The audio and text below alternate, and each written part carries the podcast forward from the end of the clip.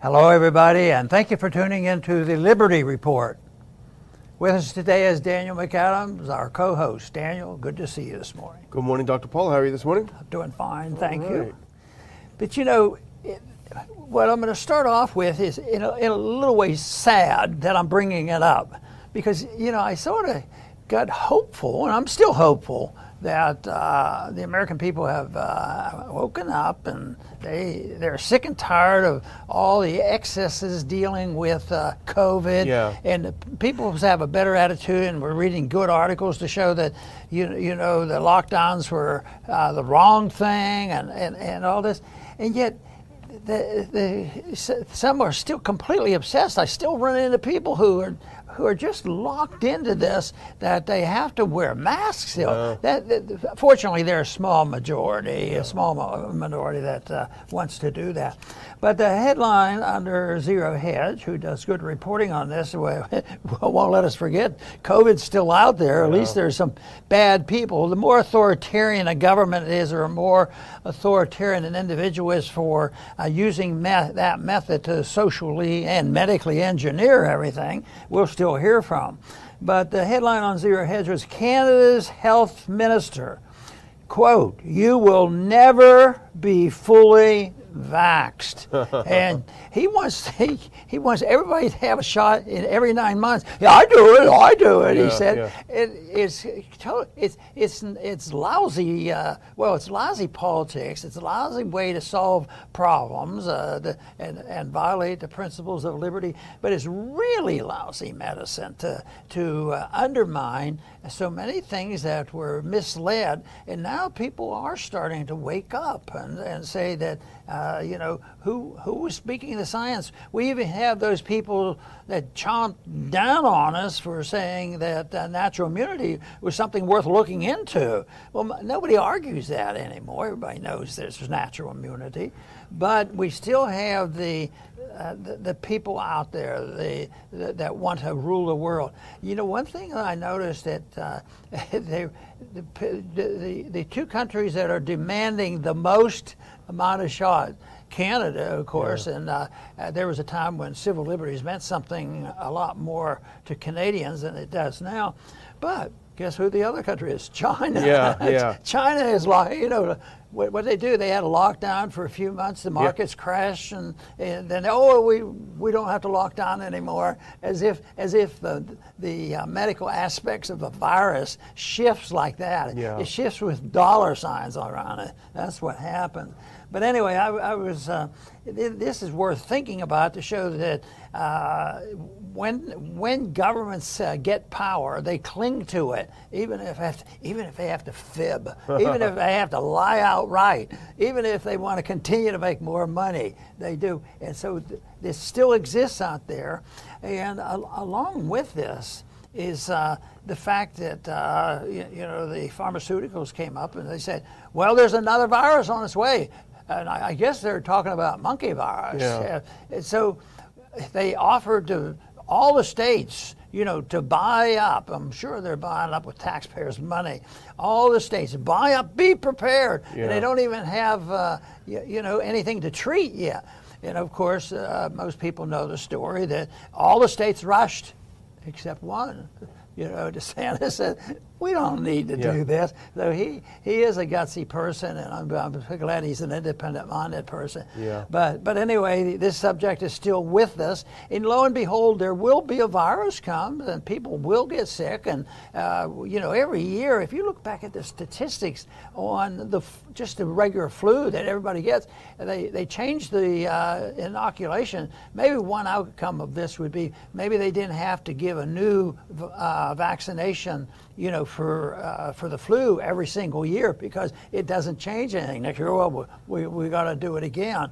So this is. Uh, they, they'll, they'll find something to stir up trouble, and unfortunately, uh, we still have a lot of gullible people out there.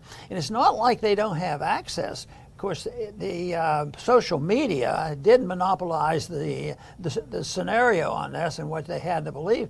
But uh, now I think there's some information coming out that people say, well, there were a group of doctors that were on the right track, and uh, truth will win out, and let's, let's hope we can help it along. Yeah, and you know Canada is very authoritarian. We saw what they did to the trucker protest. They beat them up. They stole all their money. I mean, it's amazing to think what's happened just to the north of the border. Uh, you know, uh, you're, you're right. You know, they're partners with China in that respect. Let's put up that first clip because here's what we're talking about. Jean-Yves Duclos, he said, no way. You got to keep getting shot. The whole concept of fully vax is out the window. It's now a COVID shot every nine months going forward. We'll never be fully vaxxed. And we can look at the next clip. Uh, and here's a quote. This is via Zero Hedge, as you point out. Um, makes no sense to talk about being fully vaxxed. It's about being up to date. So, am I up to date on my vaccination? Have I received the vaccination in nine months?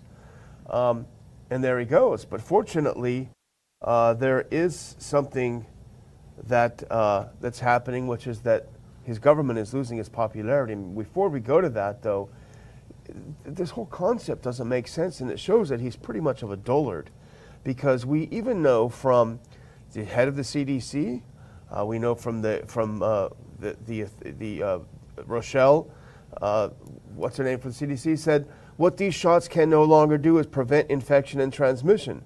So it's not even a vaccine. You know, at the very very best, you know, maybe it mitigates some aspects of it. But even Ro- uh, even Rochelle Walensky, sorry, said this. So the guy's way out of touch. He doesn't know what he's talking about. And as a result, the people are getting frustrated. And let's look at this next clip because this is from the same article. It's a recent poll of Canada, the approval of Prime Minister Trudeau. People who strongly disapprove is the largest percent, 41% strongly disapprove. You add another almost 20% of people who moderately dispro- uh, disapprove, and you've got a tiny, tiny sliver of people who strongly approve of the Trudeau government. And you might see him going by the wayside. You might see him, because we're starting to see this now. It's maybe justice is slow, but Boris Johnson is on the ropes. Scholz is probably going to be next on the ropes, and now Trudeau's on the ropes. Doesn't seem like fitting punishment for what they've done to the people, but I guess it's a start. And you'd have to agree that Biden's not doing all that well either. good point. goes without saying. Yeah, good point. but but you know uh, the the big problem because I believe it this started before uh, they were able to manipulate the news about the virus is the, is the economy and the spending and the inflation and all this that goes on the transfer of wealth from the from, from middle class to the very wealthy and, and all the wars that are being fought. That, those are the big problems. But uh, so I think that I think Trudeau, his uh, popularity is, is going down. I still believe people vote from their bellies. Yeah, yeah. because they're worrying about the economy now. But what happens if they come up with a vaccine for a weak economy? Yeah. But you know what? The pharmaceuticals probably already argue that. Yeah. Oh yeah, let's sell more vaccines. This will help the economy. okay, you want us to hire more people? Okay, we'll hire, hire more people. so it's um, it, it, it's a really a, a, a, mess, but there's always a light at the end of the tunnel, and I think we're seeing this. People are, uh, you know, they have access to the uh, good information. The people who were severely punished, careers ruined, and yeah. uh, just think the one thing that's never measured, and we don't say it so much because there was all this uh, negative uh, scientific analysis and the uh, locking out of a, of a, de- a debate, how many people, uh, you know, got mistreated? We know about people who've been mistreated, yeah. and uh, and people died from the treatment, and uh, and they. And how about the people that you know, didn't get to go to see the doctor from lockdowns. And there's so many things that yeah. happen that they'll never be able to measure. They're starting to measure now the long term effects of the vaccine, but still people are going out. And here you have people saying, well, we got to be ready. Let's buy up. We, we can't go. And, and uh, they're terrified of saying, well, you told us and we didn't do it, and somebody got sick you know, so it, it is a, it's a bit of terrorism that they use to yeah. frighten the politicians into do, doing things that they probably know better. Well, let's put up that next clip because this is um, this is related to it because there are still pockets of stupidity in the U.S. Plenty of them. Here's San Diego. San Diego loses 22% of its police force due to vax mandates. They forced them to get vaccinated, and a quarter, more, almost a quarter of the police force said, "Okay, I quit." And they didn't have this next door in L.A. County. The sheriff, uh, Sheriff Villanueva, is a great guy. He resisted. He said, "No mandates, no shots. We're not going to enforce this garbage," and they're doing fine. But it's just very interesting. San Diego, no, they didn't get the memo. yeah, that's right. No, this, so this, this is good news. This hope it seeks in, but you're you're not likely to see it on the, the majors, you know, the, the networks. Yeah. Fortunately, they're losing credibility too. You know, I think the credibility of uh, when our our government makes announcements now, uh, most people, you know, take it with a grain of salt, and uh, they were hopeful that they could depend on social networks, and, and now they're starting to question social networks. Yeah. Even some of the, some of the networks, the social networks, are getting into financial trouble because people are tired of it. So in a, in a a way, um, you know, people can sense when, when they're not being told uh, told the truth. And I've told the story before that uh, somebody, a, a, young person from college, was praising me for telling the truth about the Constitution. You know, he was sort of giving me some praise. And uh, at the same time, I said, you know, the other candidate said the same thing. He, he believed in the Constitution. We need to, you know, we take an oath of office, and you know, they said all the words right. I said, why didn't you believe them? And he says, well, we could tell he wasn't telling the truth. So pe- people do have a sense of that, and I think I think young people have this sense uh, as well as the people who have been conditioned, you know, by the by the uh, military-industrial complex and the other uh, special interest groups, because uh, too much is at stake. My job's is at stake, and all all this.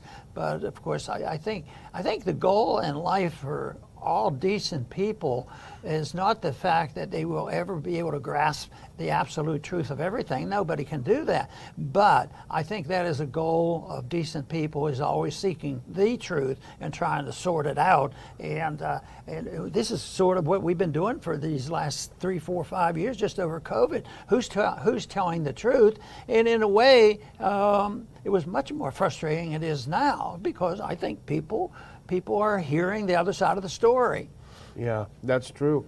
Well, before we move on from COVID, there's some kind of semi breaking news, and this came out just before we sat down to start the show. We can put on that next clip.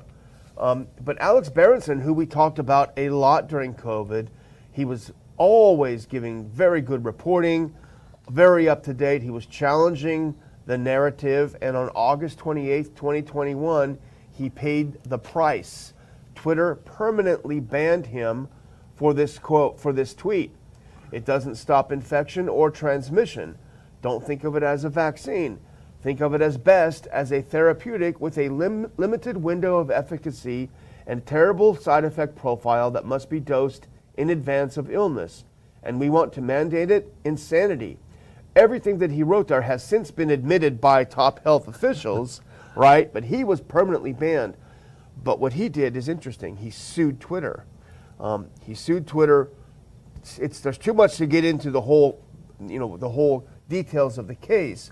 But what has just happened, and this is from Alex himself, and he is back on Twitter. Alex just sent out to his subscribers the parties have come to a mutually acceptable resolution. I have been reinstated. Twitter has acknowledged that my tweets should not have led to my suspension at that time. That's a real victory, I think, for everyone. That's a big bit big of victory. good news, I'll tell yeah, you. Yeah. And there's going to be more of that because uh, they try to hide that stuff as possible. But you do need a fighter yeah. who's willing to go out there and it. fight the case, and, and he did, and he won it. But uh, a lot of other people are going to benefit by it. I wonder if they're going to reinstate me. I won't hold. Oh, I don't know about that. I'm just too. Oh, they, that's right. They were calling me the other day. They were trying to get yeah get get a, get a uh, get a definition. What have you been doing? You know, I want to move on to something in, in a way it's a little bit related. Is is uh, the Mexican uh, president? Yeah. He, all of a sudden, I said, "Hey, hey, this might be a, a good guy, yeah. or at least he's doing something I, I like," and that has to do with his position with Assange. Yeah. He says, "I'd offer him citizenship, and I'd offer him asylum." Holy yeah. man, this is good. And uh, I thought back, you know, uh, we we already today have uh, hit the Canadians. Not, and we ought to make sure it's it's the it's the Canadian government. government. Yeah, there's good people in Canada. We have a lot of people that, that yeah, actually even listen to our program A lot of from, from Canada. Canada.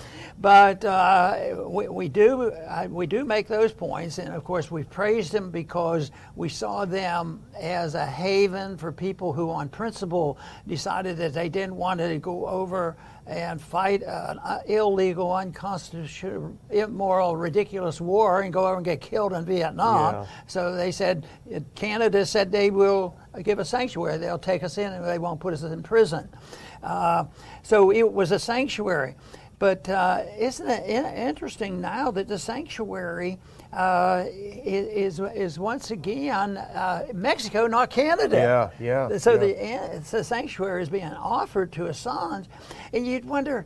I'd like to because people go by statistics. We know what we believe to be right and and and and, and the proper position on this, but I'd be I'd be fascinated to know uh, you know, uh, about what the American people really think. My guess is they, if you do that man in the street thing, I think about nine out of ten say, "Who's Assange?" Yeah. That's probably what would happen. But uh, I'd, uh, I would think that the average person, if they just heard the story. Uh, of what's going on here, uh, that uh, he, he committed a crime against the Espionage Act. Jeez. Nobody else ever has gone to jail except one or two over that. But we're going to put Assange in. Oh, yeah, well, uh, where, where, what state does he live in? Oh, he doesn't live in the United States. he's not. American. But he started telling the truth about what we were doing. And, and he, he got, you know, information. Uh, and he saw himself as a journalist and a whistleblower type. And he, what he revealed was very worthwhile. And now, uh, you know, they've tortured him. Uh, you say, oh, no, they didn't beat him with a whip. But I don't know what they did, but he's already been tortured because how many years has it been Yeah, now? solitary confinement. Yeah. You know, and they're and they're not going to. And, and now, the ruling the other day was uh, that he was going to be uh, sent back to the United States, sent to the United States, and uh, that again should aggravate a lot of people in the con- in the world. Here, here's a guy.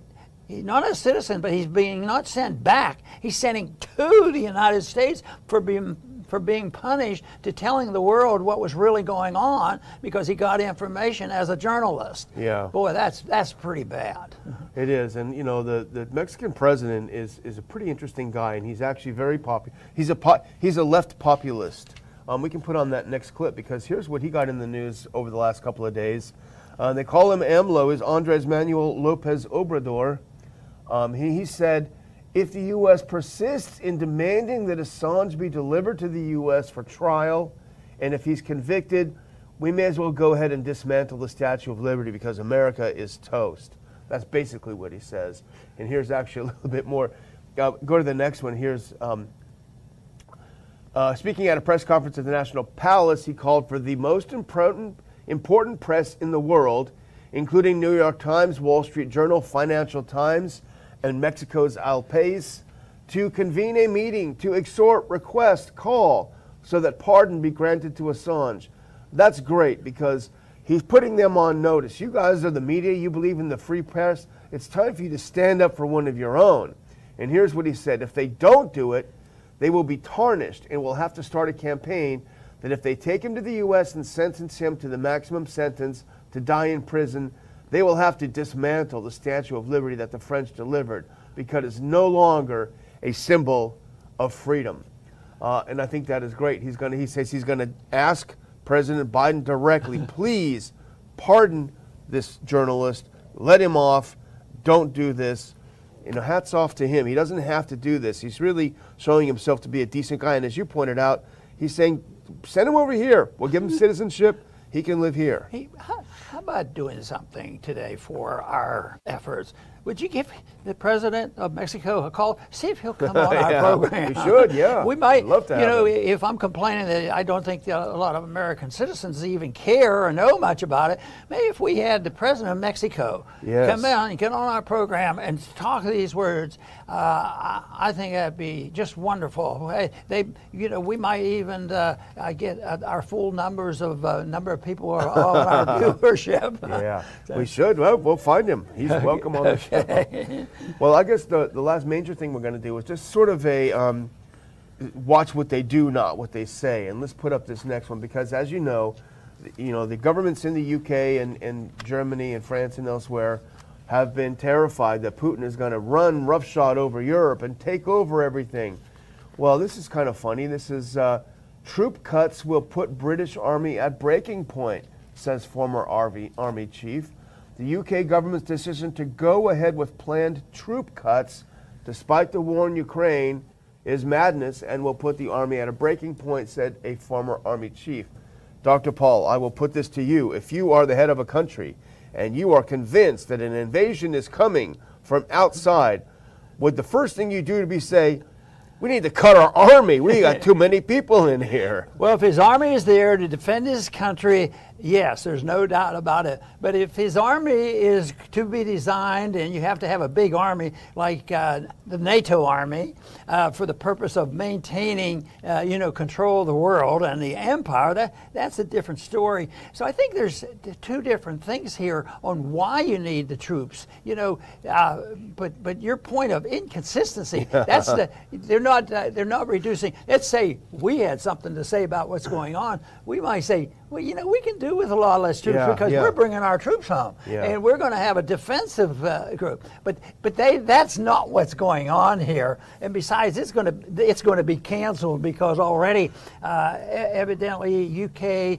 uh, shares uh, in the military-industrial complex. You know, Oh, we, we always complain about all weapons are built in 50 different states, but I think they build they try to pass out that money to the NATO countries instead, and, and they get a share in the profits and things. So that that is that is to me the, the big thing, the motivation, and uh, because technically you could argue that if if we had a more libertarian, non-interventionist thing, we wouldn't be sitting there worrying about the invasion. Yeah. But but when you stir up the trouble and the troops are coming, and you say, "Oh, we don't need the troops," it's it's almost like uh, you stir up all the trouble. Why is there so much violence in our inner cities? Well, a lot of it is government programming that created the economic environment of that. So. Uh, they, they, they say, well, you, you, you, you know, what we need to do is fire the police. Yeah, yeah. you know, There's an idea. so, and that that's uh, not not the answer. Uh, even whether it's local and dealing with the police and the corruption we have here, or uh, international t- activity, uh, th- this is uh, this just points out again, and, and that's about essentially what we do on COVID, the inconsistencies. And the one thing that we have found out uh, as we have done our programs, the one thing that unifies people uh, on this issue, Republicans and Democrats and liberals and conservatives, is when the authoritarians get up there and say, "We are going to take care of you, and you are going to have to listen to us." And and they, that's one thing. Someone will say, "Yeah, I think you're doing the right thing," but when those thugs wrote those laws and they go out and do it, Yeah. that's what infuriates people. Yeah, it does. Well, just to show that it's not about defense, the UK is actually boosting their spending even while they cut that's troops. right. Yeah, I mean, that's amazing. Well, I'm going to finish up today with a, a great announcement, and I'm happy and I'm a little bleary eyed because I stayed up late putting this together. Um, but I'm very happy to do this. Uh, put up that next one. Announcing the 2022 Ron Paul Scholars Seminar. Uh, in this picture, you can see for those of us who aren't watching, uh, Representative Thomas Massie, our personal hero in Congress, delivering the keynote speech last year to the Ron Paul Scholars. Um, it's very easy to do. If you go to ronpaulinstitute.org on the upper right hand side, you will see a clickable link and it'll have an article about the program. It's a one day program, Dr. Paul, as you know. It's like a foreign policy and civil liberties boot camp. It's like a graduate, graduate level seminar. It's for upper division undergrads and grad students. Uh, and we have uh, scholarships available. Uh, so I think that these students will be able to make it here, you know, with no out-of-pocket costs. They can come to the conference, which is the day afterward. This is the day before our Washington conference. So they have their own day, heavy briefings, heavy discussions, back and forth with experts, with different professors, and then the next day they come and watch the conference, and they uh, and they can do it essentially for free because we have, thanks to our very generous donors, we have sponsors for each one of these young people. The competition is very stiff, And the main thing, we try to do it this way, you have to act fast. Get your application in fast. We make our decisions quickly, and then you need to book your travel quickly. So it's kind of like the old show Mission Impossible, right? You, this message will self-destruct in five seconds. So anyway, go to the site, click it on, read it. If it looks interesting to you, get those applications in right away so that we can make our decisions very quickly. Dr. Paul? Very good. No, I am very strongly in favor of what you have done personally in making sure this has been in effect. And uh, each, each year it seems to get more popular because it, it does follow what I believe in, but I uh, stole some of these ideas from uh, uh, an individual that I really admired in promoting the uh, cause of liberty, and that is Leonard Read at the Foundation for Economic Education. He, he, uh, he wasn't against crowds getting together and cheering and having fun. Uh, as much as he says the ultimate test was getting a smaller number of people and uh, get them to be interested to really understand the, the philosophy and that if you prepare yourself he always argued somebody else people are starved for information. Somebody will use these individuals. So when we see these young people coming and spending time there i, I think that, uh, that is just uh, wonderful. And uh, it it reminds me one time of this thing about the large groups and the small groups that uh, and i'm sure you remember this we had a pretty pretty neat barbecue celebration uh, in Galveston yeah. during one of the campaigns. And there were, you know, not a couple hundred or 50 people. It wasn't a Leonard Read crea- uh, uh, crowd to, uh, you know, uh, to to go over a class period of of uh, digging into the details of liberty, but uh, it was involved. So we were having thousands at the barbecue, and somebody said, "Well, we have a lot of special people coming here that are." you know, philosophically attuned to the libertarian message. So somebody says, well, let's, let's have uh, the, the barbecue doesn't start till 6 o'clock or 5 o'clock. So why don't we at 2 o'clock, you know, just get a good little place because there'll be people coming that will be interested more in a detail, a study committee yeah. like this. And uh, so we said, okay, we did it. And guess what? I got in a lot of trouble. I've never had anybody come up to me and say, Ron, what are you doing? And what happened was we were expecting, you know, it was on Galveston. It was a nice day. Yeah, yeah. They should be on the beach. but, you know, in, but they, they, they came, once they heard there was like a seminar and the speakers were going to get together and talk about serious philosophy all of a sudden we had a lot of people and it filled up and some people didn't get in and that's what they were upset about and i always thought that that was just great that people were interested in the ideas uh, and, uh, and, and wanted to come and, and, and decided that it was more valuable than loafing on, on the beach yeah. but but anyway i think that uh, a prevailing attitude by a large number of people for all our viewpoints is very very important because uh, you know those those efforts have an influence, and that's why the numbers were important to show how many people were objecting to lockdowns and when those numbers were up instead of 10 of us talking. But you still need those 10 and 15. You need these study committees. You need these people who are really going to be determined and offer the explanation uh, of exactly why liberty is superior to authoritarianism. Uh, it is so, so important because that does influence uh, other people. So you, so you need both, but uh, of course, I'm very interested in getting people involved to find out because logic is on our side, truth is on our side, and that's why I figure that we're winning some of those battles now in the argument over the science of what you do with uh, COVID. And uh, I think that's successful. And that's a lot better than thinking you can solve it with uh, the use of force, uh, because that method's been used for thousands of years and it generally uh, doesn't uh, have any permanent changes on that. So uh, we will continue to do that here at the Ron Paul uh, Institute for Pros- Peace and Prosperity. So I want to uh, thank everybody for being support, supportive of our efforts and hopefully we see you uh, in not too distant future at one of our conferences. And I want to ask you to return to the Liberty Report soon.